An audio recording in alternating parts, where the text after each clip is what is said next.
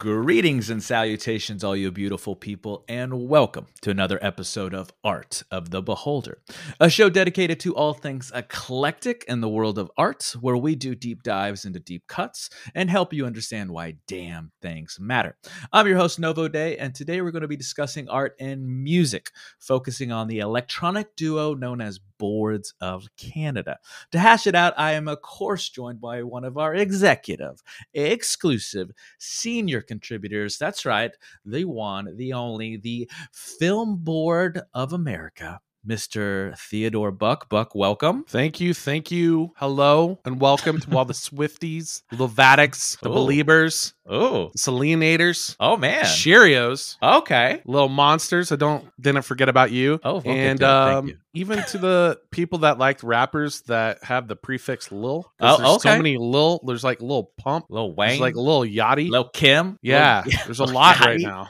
So yeah, Lil Yachty. Yeah, if you like him, shout out to you. I'm excited. I, I this is uh, oh man, this has been brewing for a long, This is, long um, time. This is one of my favorites. So, um, and yeah. that's why we're talking about it today as the resident boards of canada expert in the ndp family i thought it was perfect subject for us and more importantly for mr buck to take the reins so uh, mr theodore buck why are we talking about boc today BOC Boards of Canada. Definitely one of my favorite groups of all time. Uh, you've heard me talk about these guys for hours, uh, Mhm. but really they changed the way uh, that people look or understand electronic music, specifically like with ambient and IDM genres. They didn't really uh, change the playbook; they kind of burned it. Uh, they're Ooh, like contemporarily that. yeah, musicians like Aphex Twin, people that emerged around the same time. Uh, they were still focused on, even though they were kind of a alternative electronic music you would say or idm uh they they they still um focus on like Do you consider it IDM though? There's a part of me that as I went as we did our homework for this episode,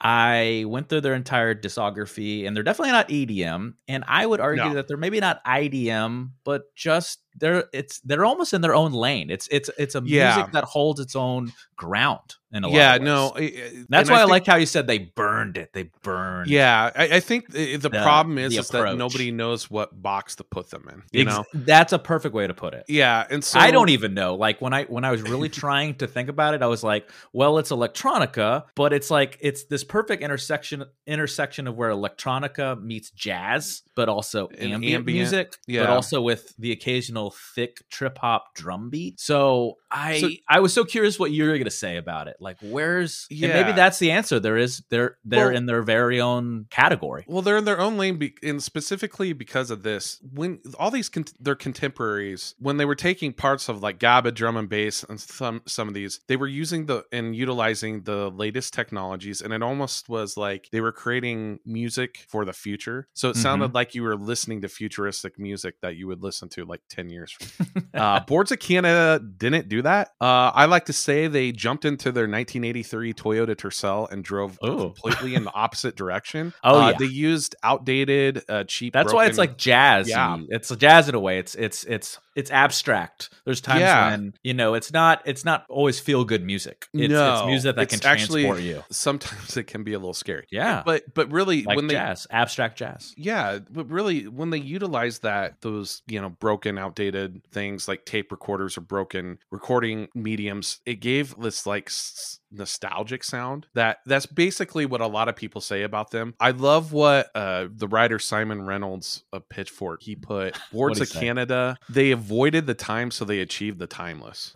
I think that is a perfect poetic.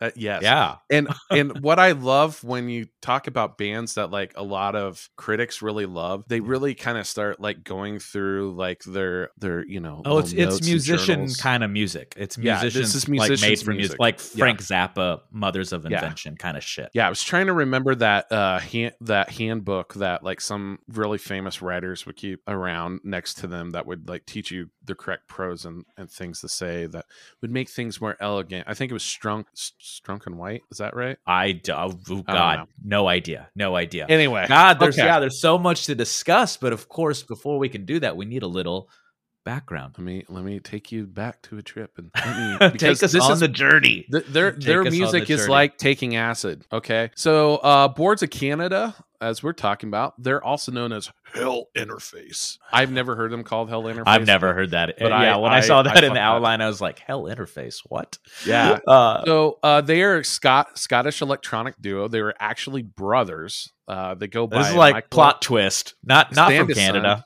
Yeah, they're not from Plot well, they lived in Scotland. They, they they were born in Scotland, lived in Canada when they were kids. Michael Sanderson and Marcus Eoin. Uh, but they're Eoin? both have the last name Sanderson. They actually nobody really knew that they were brothers until 2005. More plot twist. Yeah, they Yeah, went out of their way to make sure that no one knew that because they didn't want to be another like just uh Like you know orbital. orbital. Eh, Yeah. oh, yeah.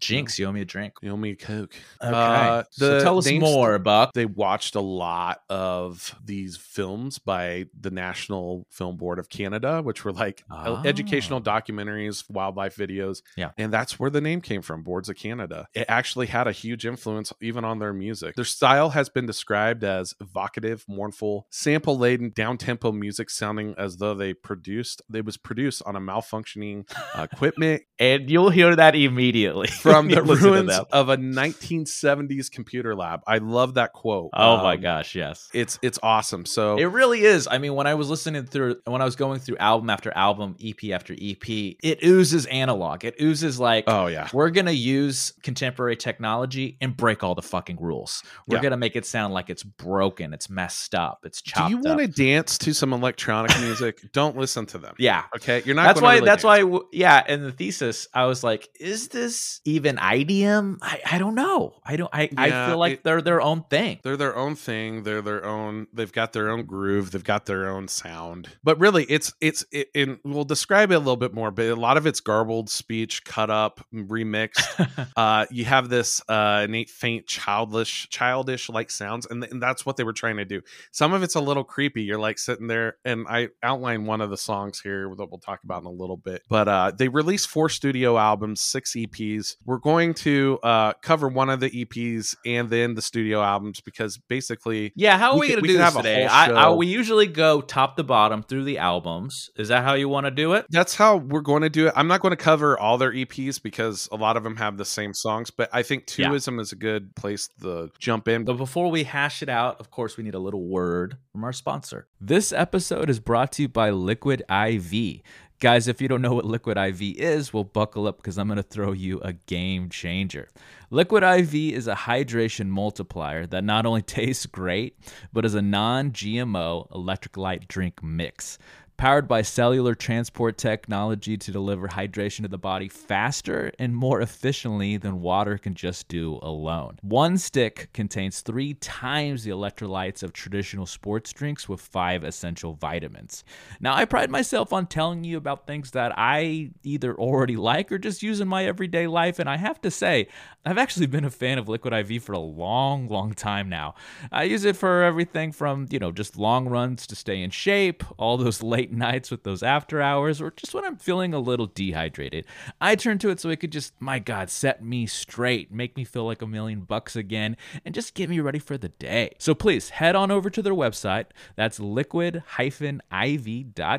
to check out their amazing line of products. And get this when you use promo code Art of the Beholder, all one word, you'll get 20% off your order. Now, if you need a little direction on where to start, I recommend lemon lime. Guys, you're going to love it, won't be disappointed. So please give it a shot and get more fuel for life's adventures. Now, back to the show.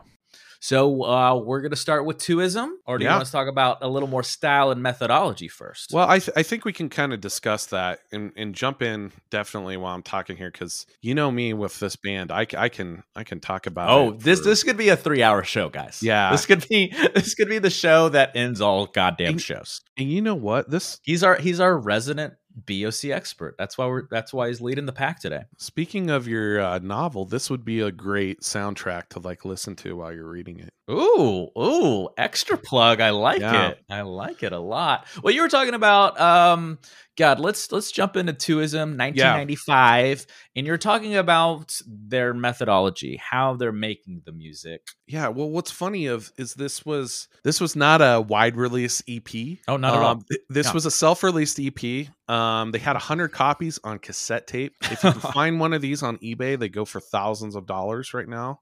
Yeah. it would be overlooked probably. And remember, this is 1995, so we're still talking about early days of the internet. But they had a they had a website, and um, their webmaster they were getting so many requests that their webmaster was like, he asked them, "Hey, can I redistribute this? Can I send files to people or mail them?" And they were like, "Sure." So their uh, webmaster probably should give the most credit for really getting their name out there. He would share this with IDM. He's the one selling them on eBay lists. too, right? He's the guy. Probably. Um, He's making bank now, isn't he? Jesus. yeah, we went to the wrong business, I think, Buck. Fuck. know. We, And need to sell definitely old did. vintage uh, fucking BOC albums or EPs. I know. We should have, you know, I wow, I was like 11 at the time. I should have, you know, Yeah, gathered yeah. It's hard. It's harder to know your path when you're 11 or 12 and just still watching like Dragon Ball Z and shit. Yeah, but it's it- so it's pretty amazing because I I'm a child of the internet and I remember these mailing lists and things like that. Uh, I didn't. It was more I was reading Star Wars stuff. Uh, that was what I was really into at the time. But um, you know, get yeah, out. Ultimately- you. but ultimately this led them to get picked up by warp records big label a lot in ele- uh definitely electronic and alternative music um they did have an official like re-release in 20 or 2002 that cd and vinyl so it did get out there but a lot of people didn't know about this until you know after the fact but when you listen to this um right away you understand Oh, you understand their sound right away. It's a fully realized sound. You know, we talk about things that are like cinematic and fully realized worlds, they knew what they wanted to make immediately. And their albums, I think, are uh, correct me if I'm wrong or if you disagree. It's an evolution of that sound they created from the very beginning. Yeah, and so they they really they got together officially in the mid 80s. I think it was 85 or 86. But they, they they were always toying around with this type of music and this kind of sound that you'll see this theme throughout. It's evolved really on a lot of visual landscapes and just kind of th- themes from their childhood, the 70s and 80s. And when you jump into the album, it is It's like you said, it's like the futuristic alien. You're on an alien planet. well, it's it's an experience overall because because it's it's not supposed to make you feel comfortable I- I- at all sometimes I, I should give you a full disclosure so Yeah. i this is one of those uh acts bands musical outings that i respect i love but i cannot listen to consistently. Like i can't Yeah. put on it's not like that album i can put on and listen to it over and over and over again. I have to be in that i have to be in the mood for it a little bit and obviously i put myself in the mood for it for the show. But you know when it lands it really lands. When i'm in the mood for it and i'm listening to it and i i am not on earth. I relate a lot to the sound and and I'll get into a little bit more why, but I I want to wait till the next album when we talk about it when they really started kicking off. But oh yeah. that first track 69er, you automatically know that you're in for something different. and then the second song comes in. I don't even know how to pronounce it. It's like Orient Canteen or something like that. i don't know I'm, I'm i just thought like of i just thought of a genre to put them in it's not EDM it's not IDM maybe it's ADM abstract dance music maybe, but it's like the sound is haunting. describe it describe so for if if there's someone if you've never heard this before in your goddamn life put us put us in the driver's seat. How do you, how would you explain it? It's like if you found an old cassette tape of like um ambient music or that's supposed to sound kind of happy and uh, maybe I'm making I'm probably making is it sound happy to you? I find that fascinating Some of it some of it is and some of it isn't and there's very reasons why but it's almost like ambient music that you would hear in the background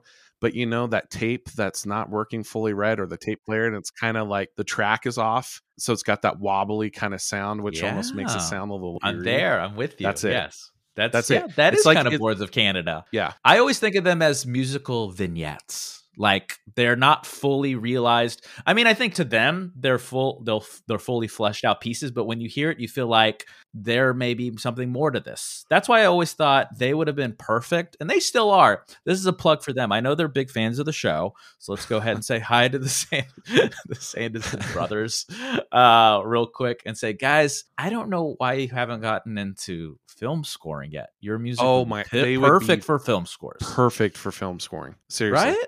Yeah. I, and that's kind of what it is. It's like film scores. yes. Um, and and when we get to some of the others, we'll we'll we'll explain why. Um, but yeah, you saw a lot of foreshadowing. So that was that was their EP. You you kind of Yeah. you started hearing the sound and understanding. You're starting to get these samples of like random samples of people talking, but you couldn't really understand. but distorted and Distorted. and rough and there's a grit to it and that's why there's there is a haunting essence to some of their pieces it becomes very moody and atmospheric and a little scary uh not in a boo horror movie scary just No, in a it's not in- as just in this tonal Yeah. texture way that is just otherworldly is probably a better word. That's why just like an alien movie it's not always scary it just it's foreign right? It's so foreign it's so different. Yeah, so like two nights ago, I was I was trying to explain to somebody what what they are, and I said, um, I've always considered their sound too. Another way I've put it to people is it sounds like place between awake and sleep is their music to me that is yeah because like it's like that when your dreams when you you hear somebody it's called talking, it's Twilight, garbled. but I don't like Yeah. saying Twilight because people think of the movies when I say oh, Twilight. oh yeah, it's not that sparkling skin- Twilight. sparkling skinned and Robert vampires. Pattinson and his beautiful jawline. Batman. Yeah. okay. Let's pull it back. Let's do a double pull back. We're going to jump to 1998. Ooh, okay. We're in and that's when they kind of came onto the scene and people started really knowing them and that was from music has the right to children that's the name of that album that this is their first the monumental first Breakout album. Yeah. breakout right away out of the gates. Music probably the most Right popular release of the group if if you if you look on spotify it's the all almost the top five songs are from there except one which we'll talk about here in a minute And how do you pronounce that? Probably their most famous piece from that famous album, Roygbiv. roy g biv so it has Roy to do G. with the colors Oh, okay. like the colors. I thought it was like a one word from a different language. so like red orange Kind of like how Aphex Twin does different language. He does that yeah in, and some of that language or something. Yeah, and if you'll notice, a lot of their um, a lot of the titles have to do with geometry, math, like science kind of things. This was um, really highly regarded. Pitchfork said it was the best psychedelic album of the 90s um they also ranked it as a number 35 this this kind of changed the game um because nobody had ever heard anything like this before And they're true blue looping techniques. You know, this is tape looping where they actually cut tape to make the loop and you can hear it because like we're spoiled with like we're spoiled with the Pro Tools and the Ableton kind of loops where everything perfectly goes into the first beat of the bar where this one you can hear the the, the sound or music or whatever was created from the looping cut off immediately, right? That hard cut. oh yeah you can hear it like right in it yeah it's it's not clean but it's, it's, not, not, meant clean. to be Exactly. Yeah, that's a good way to put it. It's not clean, but it, that but it creates. I think that that sound Yeah. they literally pioneered uh, Yeah. with those techniques. and you hear it right from the beginning. So, like a lot of their albums, do He's you got ever remember? He's like a kid in a candy store. I, I'm so glad we did this show because he has this smile on his face that is like he's a little kid again talking about his I'm favorite. trying to remember. Okay, so like when you watch PBS, I'm like trying to, PBS, like. Big Yeah. Bird, Sesame Street PBS. I, am trying to make sure I got it. So yeah, when you watched it, there would always be a post credit scene, and it would be like this, like very 1970s synthesizer sound, and it was for WGBH Boston. okay, And I can't mimic the sound, but it's like like something like that. So you when you were listening to it or you saw it on the screen, I remember this from watching PBS as a kid. You knew that like Sesame Street or like one of the shows that they produced were coming up. Gotcha. And th- the first song in this is like that. It's like like an introduction. It's like this introduction that you're like maybe that was influenced when they watched board, uh, the National Film Board of Canada Ah. their little presentation jingle uh, before it came up. So it's like you're getting ready to watch like a wildlife. Uh, well, the, the title of the song is Wildlife Analysis. right. Um, it's like you're getting introduced to a 1970s educational video. And then all of a sudden, the next track, uh, Eagle in Your Mind, you get these really haunting sounds, this garbled speech. Like you, you're trying to listen, like, what is he saying? What are they saying in there? And then it really, it's almost like a downscale D&B sound, but it never fully gets there. You got a little bit of a beat, but you're like trying to wait for it to like kind of get to open up. Yeah, it's I almost feel like like, a lot of their teasing you a music is that bit. way. Yeah, Yeah. It's like you're always waiting for something to open up, but that what you don't realize is that's the sound. that they wanted to make.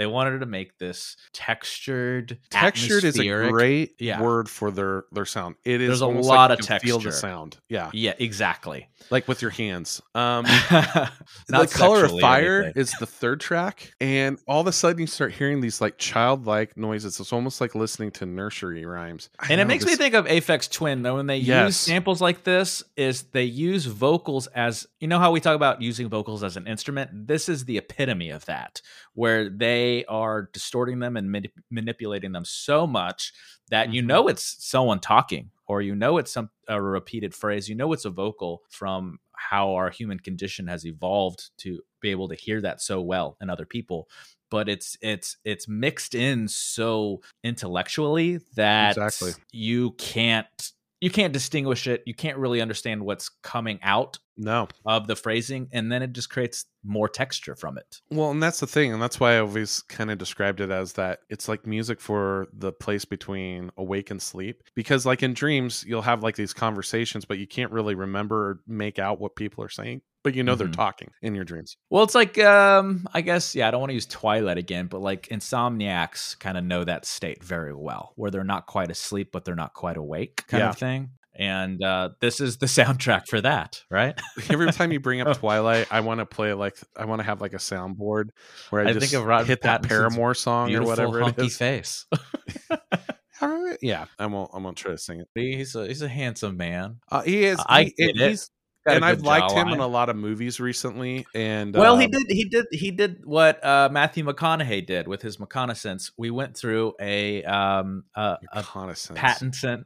we went through a Robert Pattinson evolution where started out in Harry Potter. started out at Harry Potter and then he did the Twilight stuff, and we all thought he was just going to stay in that lane forever. And then he broke through. He broke out, and he was. I I, I first. I well. I noticed it before this, but with uh, Tenet, I feel like it landed. I was like, okay, this guy's on a brand He was fantastic. He was so charming, and so he was perfect for that role. But let's Yeah. pull it back. Let's pull Let's it back. let's let's bring it back. Let's do a buck pullback. Go ahead, Um, Buck. Yeah. So, I mean, like I said, you get these childlike voices. The next track after that, Aquarius, or And I they had an EP called back. Aquarius, right? 19, Yeah. 1998. and it was this was one of the songs on there. But again, the song Aquarius, it's got a beat, but then like throughout the whole thing, there's like a lady just counting. Right. like, Oh, yes, right. And then And it's then- like it's not even in order, right? Or is No, that think of a different not. piece, right? It kind of goes all over the place. And then you hear like these kids lo- like giggling in the background. Yeah. And then you hear a a uh you remember these things th- like a speak and spell. It was those orange things that you would type in words and it would say the word. Uh yeah, kind of. I kind of remember that. And it Definitely I remember seeing and it from they took one of those stuff. and they it, it just says orange. and it's just like. throughout. I, what I'm describing some people I okay, this is what I'm thinking a lot of people are listening right now is like They're like, this is fucking up shit. nuts. Yeah. They're I and, and you well, we should warn people. You will probably hate it. Yeah, we should you might hate it, but you might you- love it at the same time. I feel like if you if you don't have a good foundation for these this kind of music, that's why I used Frank Zappa as a good uh, analogy. It's not going to be for everyone. Uh, no, but no. great art is something that you can appreciate and respect, and you don't have to listen to it every day while you're Yeah. commuting to your fucking job, right?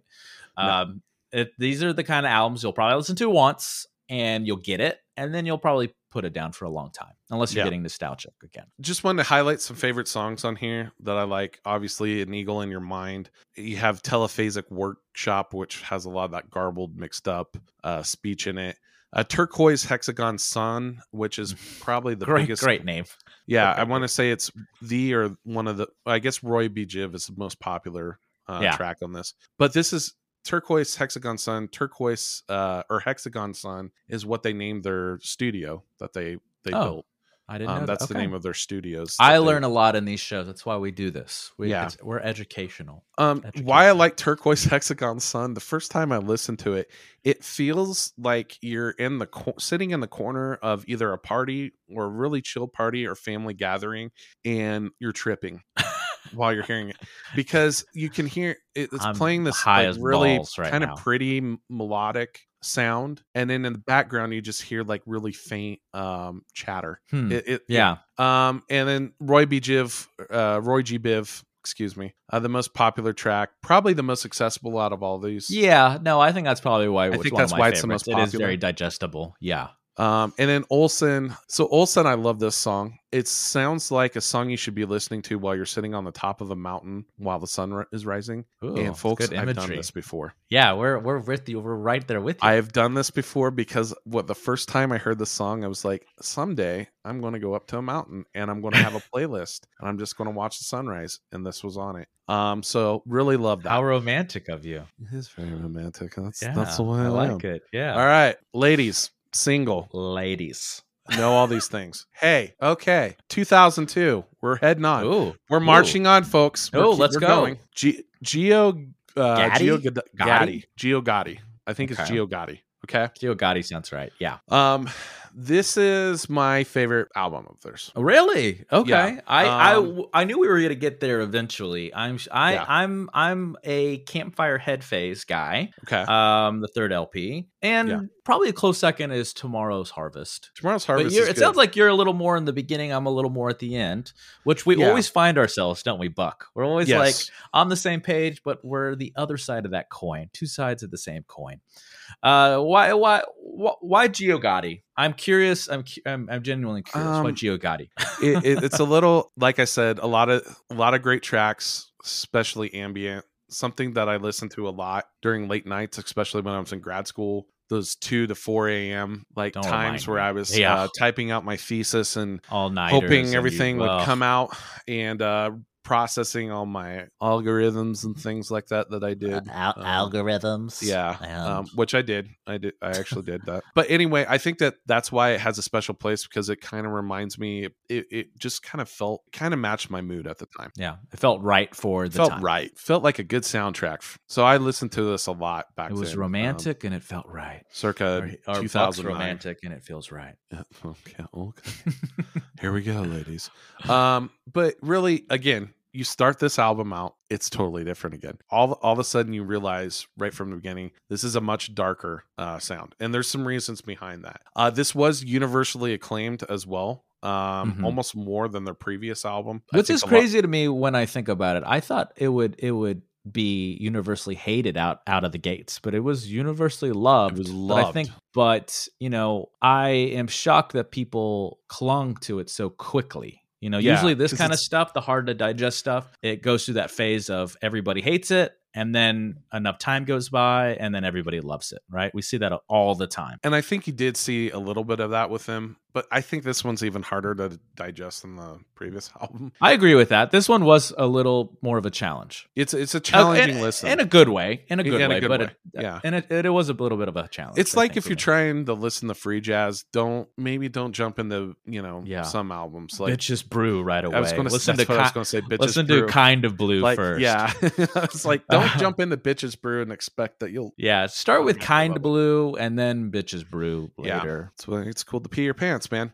Okay, so uh they recorded 90 tracks for this originally. I I read it was maybe it was uh a, a later album. I thought it was like 400 compositions, and they narrowed it down Probably. to maybe I'm thinking of Music Has the Right to Children, where it was like 400 pieces, and they narrowed it down to 90 something, and they narrowed those down to 20 something. Oh, we should talk about that in terms Yeah. of st- stylistic approaches. These pieces are short.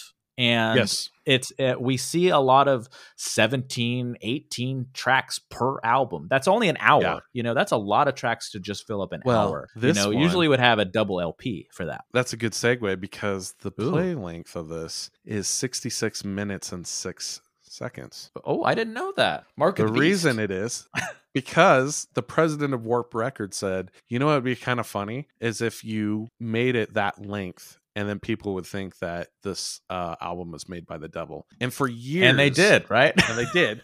Yeah And for years, this has always been considered some sort of satanic, or there's been s- subliminal I messaging. that Yeah, there they did do some of it in here, and I I, I think that's almost too much to talk about in this. There are some really good. we only got an hour right We only got an hour. There's some YouTube videos that really break some of this stuff down. But here's here's the crazy thing. Okay, okay years later, when people were, or not years later, but people when they were ripping it and into wave files, when you add it up the file sizes Yeah. all together, it came out to 666 megabytes. Oh Jesus Christ! So they really, I mean, they thought they really gave this some thought. this is like the Aphex Twin thing where everybody's like, Oh, yeah, you put that it- weird sound?" And you put it through a, a spectrometer and you see it, and it's his face. Yeah, I remember that. You showed me that many Yeah. months ago. Yeah. there's a lot of mathematic and biblical allusions throughout the album. There are, you know, So this is like crazy smart, like almost Easter egg uh, Oh, planting. Especially with like the Branch Davidian stuff. Like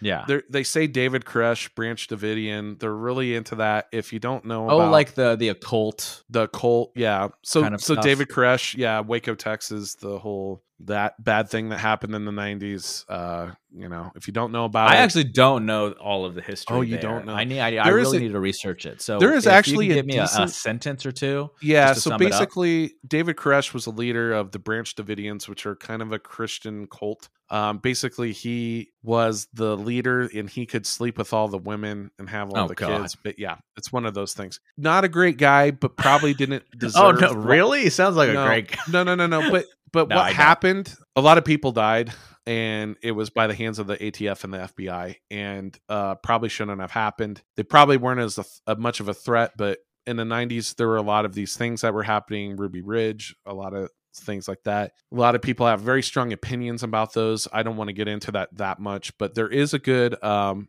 I actually quite thought it was a pr- pretty well done uh, mini series uh, that starred Taylor Kitsch as uh, David Koresh. Um, I think it's on Paramount, but it's actually it's a good miniseries about the whole ordeal. Oh, okay. Um, yeah, it was it, it's me- it was messed up on both sides. It, If you want to go down the rabbit hole further, this is a good. This is a good. it- it's good because it. it's a yeah it, it impacted i remember as a kid in the 90s when it happened um it was terrible officers got hurt a lot of people died from it it was it was terrible anyway yeah. um let's let's go on a happier note uh uh why why is such the dark sound uh in here yeah. well um they recorded uh, Michael Sandison, he said that when they made this album, it was a record, uh, some sort of trial by fire. It was claustrophobic, Mhm. twisting journey that takes you into some pretty dark experiences until you reach the air again. And what he what he was talking about is 9/11 had a huge impact on this album. They were recording it while it was happening. So he said that a lot of this was them um, trying to like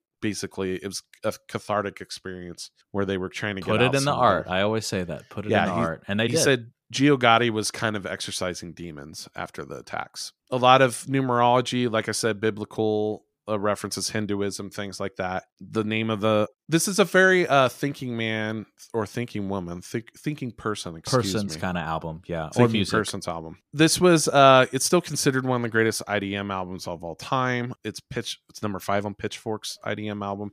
Again, I don't know how you can it's not really an IDM album. My yeah, I would say ADM. I'm going to use that Yeah. from My favorite abstract dance music. yeah, my favorite songs on here, um, and some highlights. Yeah, Music is it to us. math. Uh, I like it just when I first saw the title. I love that because music is. Is math that is that's just, that's true. Um, Julie and Candy. least. Uh, 1969 is my favorite track on here. Um, this is where they do the Branch Davidian stuff. I remember playing this in college when somebody this And I had a lady left friend. the party. No. I had a lady friend over. It was after hours. She asked me what kind of music I listened to. I said, if you really want to hear some weird shit, I played 1969 off of this album, and she said, oh, how, how how did that go? not raw, Yeah. not raw." that was gonna be my guess. Um, it takes a drove her home after special, well, Yeah. person, yeah, not just Yeah. gal, to uh, be like, ooh. You probably would have been be- better playing, you know, Aphex Twin Air. Air probably been a, a better Yeah, down would be tempo, or or zero seven or something. The ladies like zero seven. See, Uh, Siete- that is like the Si- furthest cousin to fucking Boards of Canada you can get, just because they're both down tempo music. Zero seven. yeah, I had that was an- one that I used to play a lot. And people, And fun fact, Sia used this? to Sia Yeah. used to be in zero seven. Before Sia, they had a lot of wore guests. wigs all the times. Yeah, th- that was the first time I ever saw C- Sia, so I, I could not understand why.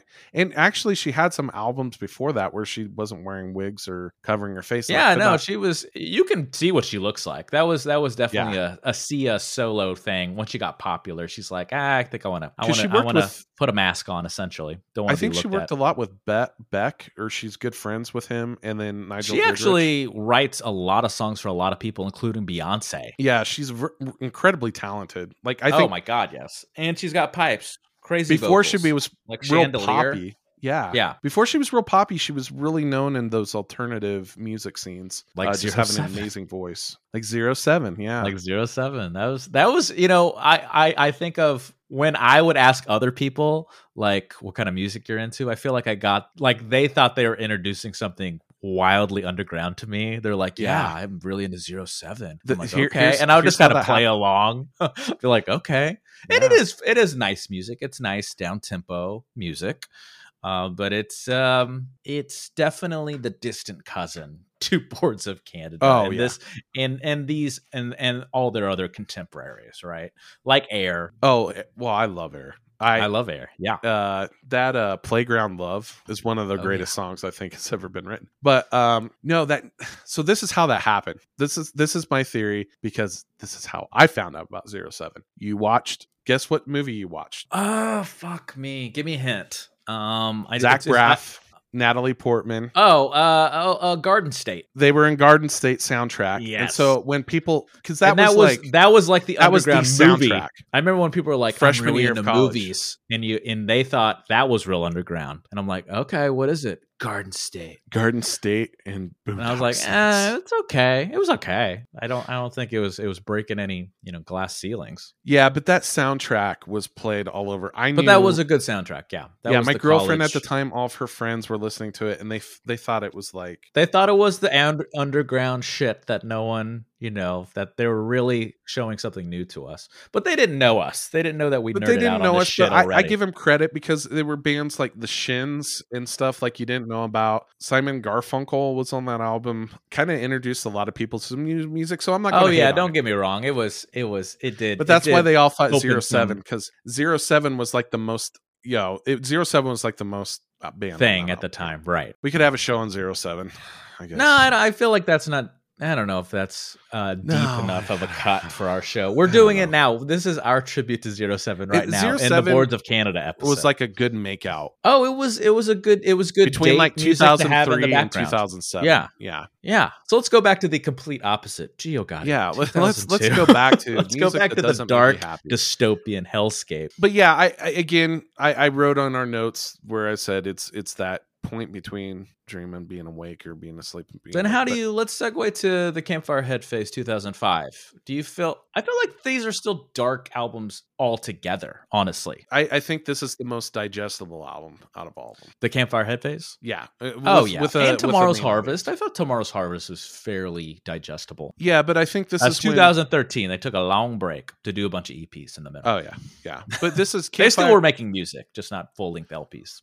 Well yeah they they were we'll, we'll get to that in a second i i have i have some tidbits of information on that. Ooh, give it to us. Uh, the campfire headphase. All right, 2005. Let's set the scene for it. You're sitting late at night watching MTV. You see a image of a man jumping out of a balloon in high altitude space, falling down with this amazing song, this introduction. He's falling through space and falling down through the atmosphere.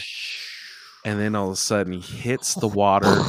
You hear an acoustic guitar. Not acoustic. I think it was an electric guitar, but it was you hear a, a strum of electric guitar and then you see waves and people surfing that is the uh probably the song that you first heard of if you ever did not know who boards of canada were or was but uh dayvan cowboy um probably Mhm. one of their most successful uh singles from that it's been in a lot of commercials awesome that's song. where I'm I'm glad you said that because I feel like this kind of music that's where their their home is a lot of the time is Yeah. commercials. You know, yeah yeah and this is this is this album is again from the start different I mean, They outside kinda- of the LPs, obviously, is Yeah. if they if they were to sell the rights to put it into something else, it's usually commercials. and and the sound is different it's it's a lot it's we had a lot of those textures with a lot of the the samples and things like that. They stripped those out. This is a lot more acoustic. Is it still weird? Oh yeah. But it's definitely more digestible. So you had like arguably their most familiar popular track dayvan cowboy. It's a significant departure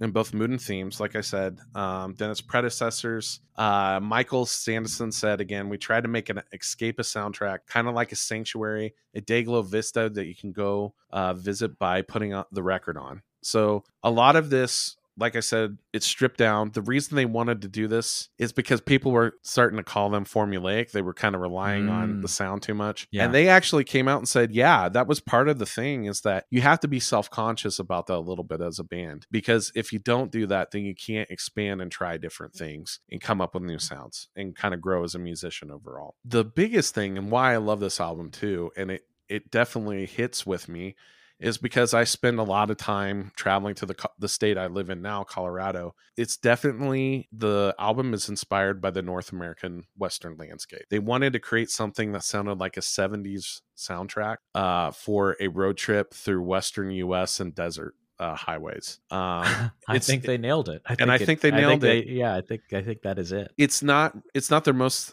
critically acclaimed album but it's definitely uh it's still got really good reviews on it. Highlights satellite anthem icarus peacock tail um dayvan cowboy. I think it's a great song to listen to first thing when you wake up in the morning. If you haven't seen the music video do yourself a favor it's pretty cool. And slow this bird down. Uh, i love this song. It is again it's that that ambient myth you know kind of mysterious sound that it's not doesn't make you excited or happy but it just like kind of fits the mood when you're just trying to chill and relax Um, then they took a long break. yes Break. And uh, that um, leads us to tomorrow's harvest, 2013. 2013 you get some I feel like this is still uh, very digestible, like the campfire head. Yeah. That's why I would say it's a close second to my favorite of of the of the four main LPs. yeah it's it's really influenced by uh, 70s and 80s soundtracks uh film sound scores Much like a lot of uh, most of their history, most of their work is is still there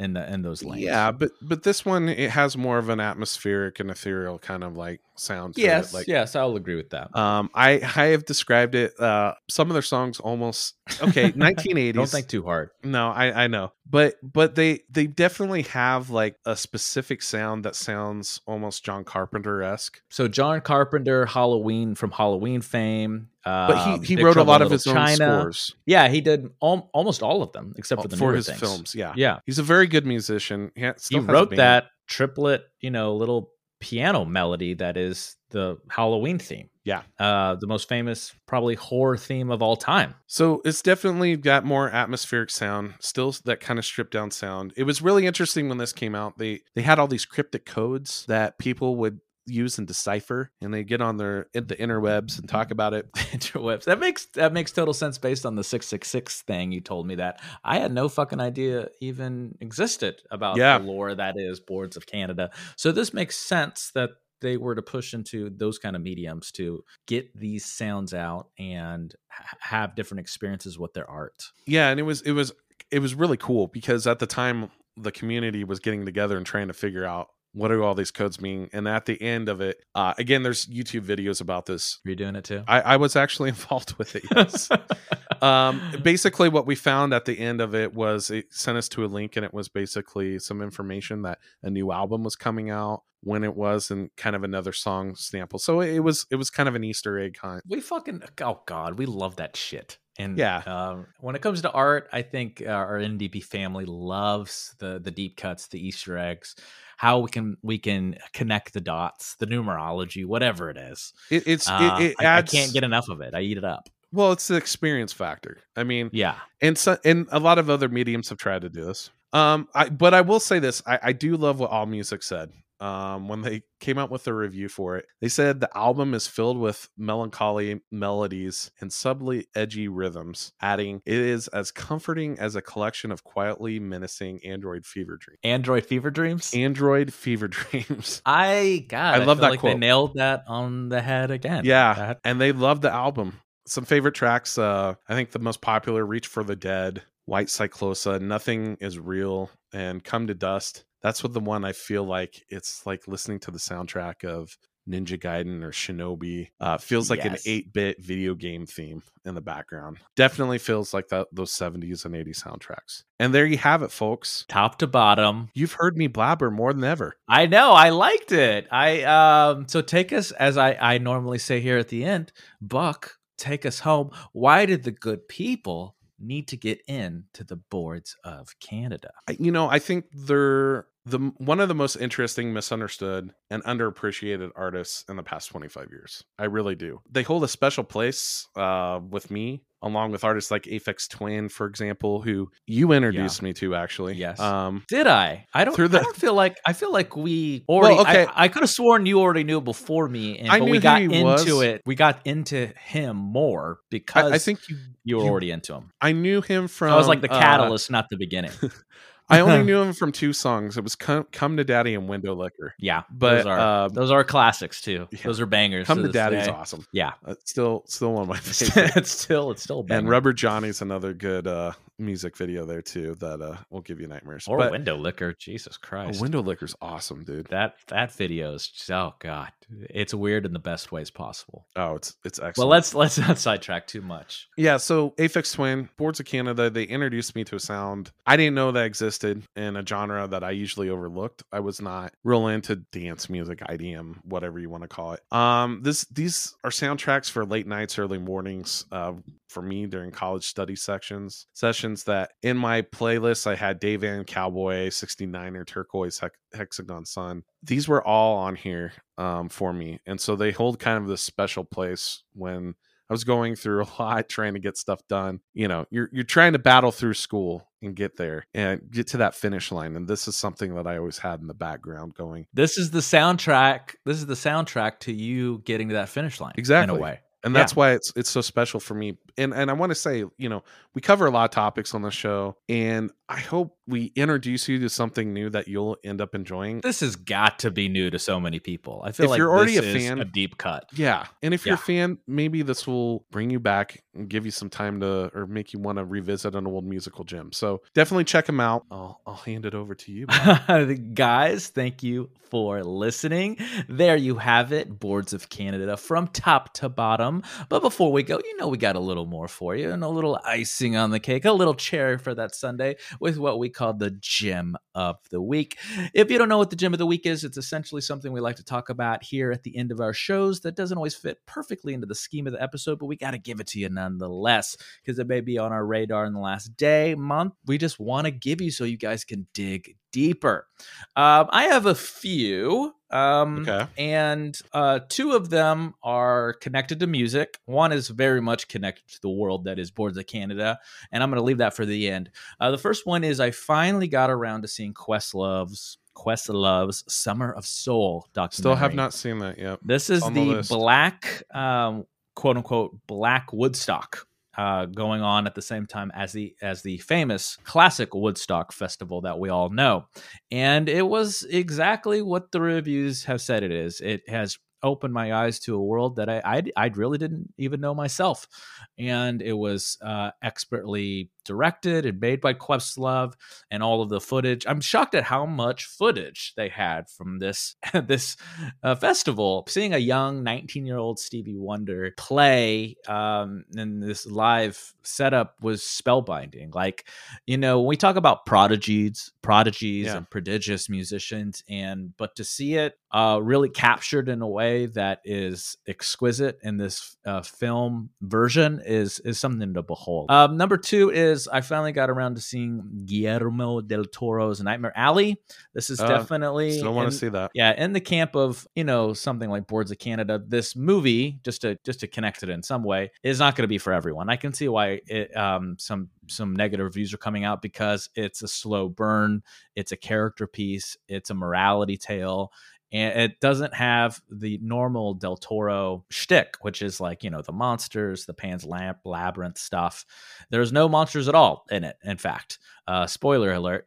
Uh, it's it's a deep character study about con artists and uh, carny folk and culture, and it tells you a lot about who you are in the human condition. Hold on a second. So there's no interspecies sex in this one. No, no interspecies sex. Like, Well, then I'm that, out. The shape, I'm the out. shape of water. Was that I'm out. what it was? Yeah. I love that movie, but I I It, I do. I love that movie too, but it is weird. I don't want to run out of time, so I'll say real quick the last thing uh, that I do want to recommend that maybe if you're having a hard time getting into Boards of Canada or something like that, the musician that I grew up with, that I fell in love with, that is close to this lane, it's definitely not. It's it's a little more digestible. It's a little more it's a little more um, danceable jazz type of electronica, and that is Amon Tobin. I've abs- absolutely Amon been in love with. I love him. yeah, I've absolutely been in love with Amon Tobin Yeah. since I uh, got into him, and that's the album I want to recommend. Is Okay.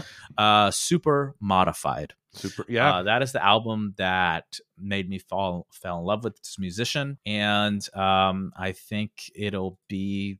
I I think it could help change you as well. I like the sound in the song slowly and Yeah. at the end of the day. Yeah. That's- those are my More jam. songs that are in commercials that Yeah. you've been, you've been touched by, but you didn't know who they Yeah, were. yeah. I don't have a gym per se, but occasionally Okay. I do. Abstract I do gym. have Okay. some words of wisdom. I'd like to say. Okay. I think we all need to re- be reminded sometimes is that a lot of things don't really matter except people. We have a lot of things and we have a lot of we have a lot we're very uh fortunate to have all, we, all that we have but in the end of end of the day what really matters is uh taking care of not only yourself but your family and your friends and your neighbors and really being trying to being part of community and that's really what matters at the end of the day and and being there for others because um man life is short and there's a lot out there that we fight and argue about uh that And just doesn't matter at the it end doesn't of the day. matter at the end of the day you Let it go. let it go be there for each other when somebody needs some help reach out because you never know when you need it Um, I think that's a perfect place to stop. As always, if you like that, you can check us out at at underscore Novo underscore Day and Day is DE and at Novo Day Media. You can, of course, check out our products on novodayproductions.com. There you'll find uh, novels like The Entropy Sessions, Post Meridium, Adulteration, and much more to come. Don't forget to like and subscribe, follow, hit that notification bell, do all the things, rate and review. And until next time, just as Buck said, be good to each other. And as always, good luck and Godspeed. We love you. Art of the Beholder is brought to you by Novo Day Productions. Created and hosted by Novo Day and the Novo Day Collective. Facebook.com slash Novo Day Media, at Novo Day Media on Twitter and Instagram. Music by A Company.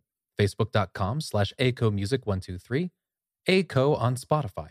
Logo designed by Tom Justice, J E S T U S, of thejusticecompany.com, and executively produced by Clayton Anderson. All rights reserved.